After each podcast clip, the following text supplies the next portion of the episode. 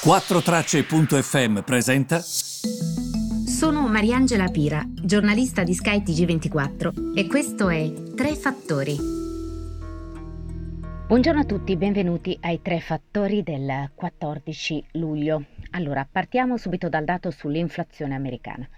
Avete visto che è un dato in netto rialzo, eh, significa che i prezzi salgono e significa soprattutto um, che stanno salendo molto rapidamente e anche in modo cospicuo. Uh, non si vedeva questo genere di rialzo dal 2008 i prezzi lo vediamo eh, anche in Italia che stanno crescendo, basta andare a fare una spesa banale al supermercato. Certo, eh, da noi stanno crescendo molto meno rispetto agli Stati Uniti perché la ripresa è ancora di là da venire, mentre invece evidentemente negli Stati Uniti le cose stanno galoppando perché l'inflazione a maggio ha proprio superato le attese del mercato. Um, tutti si aspettavano che il picco magari vicino al 5, eh, ma non che salisse di ben oltre il 5. Allora, eh, le due componenti che già ad aprile avevano mh, mm, comportato questo forte incremento dei prezzi hanno continuato ad avere un impatto eh, su giugno Mm, quindi che esempio posso fare? Il prezzo delle auto e dei camion usati. Um, la novità è rappresentata soprattutto dall'incremento più accentuato degli affitti, che con qualche mese di ritardo stanno iniziando a risentire del forte incremento delle case nei mesi scorsi. Possiamo um, comprendere quelle che sono le ragioni di questo rialzo dei prezzi e lo possiamo fare molto facilmente. Partiamo da un assunto c'è tantissima domanda in questo momento. Eravamo fermi, invece eh, soprattutto chi non ha perso il lavoro spende, esce fuori, banalmente va a cena. Sto facendo un ragionamento molto semplice per portarvi tutti con me a bordo. Um, è ovvio che quando tu chiedi così tanto, pretendi che i prodotti ci siano, ma a volte le aziende non sono pronte perché hanno preferito aspettare, perché non hanno i magazzini pieni, um, perché vogliono produrre ma le materie prime, ed eccola la prima ragione, i colli di bottiglia, ritardano le consegne della componentistica, ritardano i tempi di produzione e di consegna di alcuni, me- di alcuni beni, e perché quindi il crescente interesse per il scomparto auto usate? Per questo, perché c'è totalmente assenza di tempi certi per la consegna delle auto nuove, ci avete mai pensato? Sostanzialmente è come se tu chiedessi, tu chiedessi, tu chiedessi, ma non si sia assolutamente pronti a dare prodotti nuovi, soprattutto quando questi prodotti sono di un certo tipo, richiedono materie prime, richiedono componentistica, richiedono eh, tante cose, evidentemente i trasporti ritardano, il costo dei trasporti è praticamente elevatissimo, ci sono dei colli di bottiglia e di fatto fatto questi stanno creando molteplici problemi. Secondo effetto, le riaperture, come vi dicevo. Guardate anche l'incremento delle tariffe aeree, ma è veramente imbarazzante ed è comunque un incremento importante. Per cui attenzione perché la situazione non è ovviamente positiva. Anche da questo punto di vista c'è chi si approfitta. L'effetto pandemia ha portato una deurbanizzazione molto forte.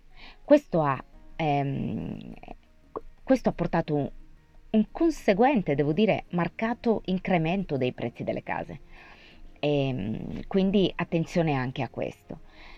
Che cosa succede quindi? Succede che in questo contesto gli investitori cosa fanno?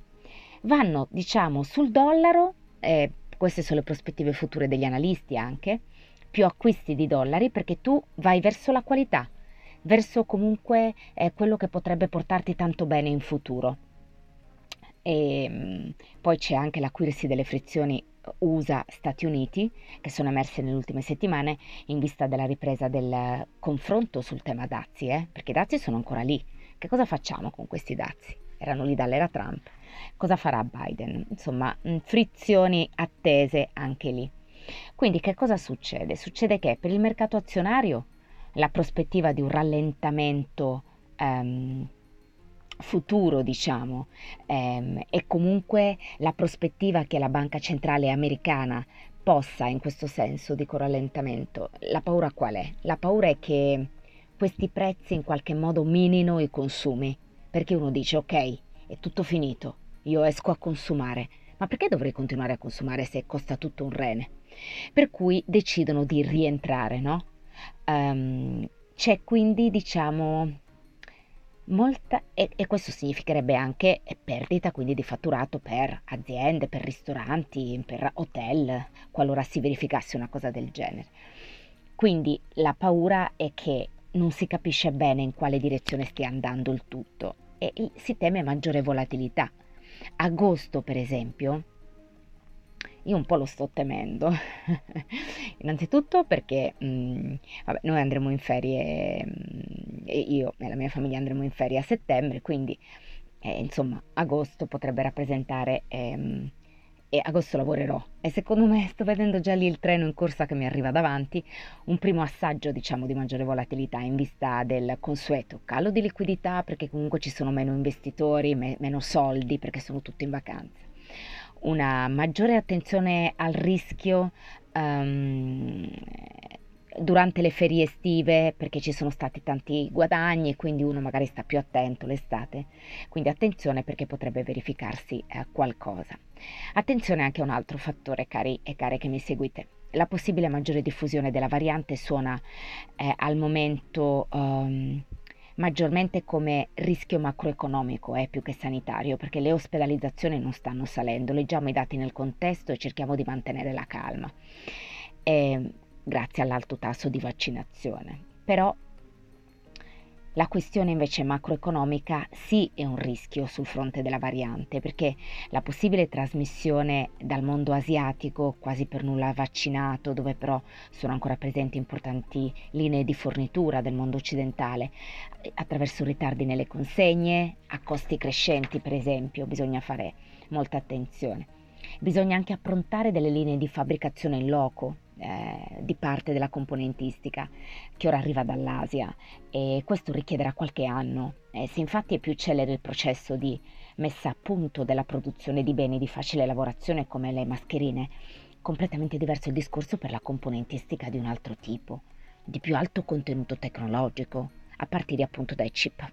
Io vi ringrazio tanto per avermi seguito come sempre e oggi tra l'altro mi è piaciuto molto preparare questo, questo podcast perché Bello insomma vedere come l'economia sia giusta, come segui passo passo le cose che succedono, molto bello. E vi saluto e vi abbraccio.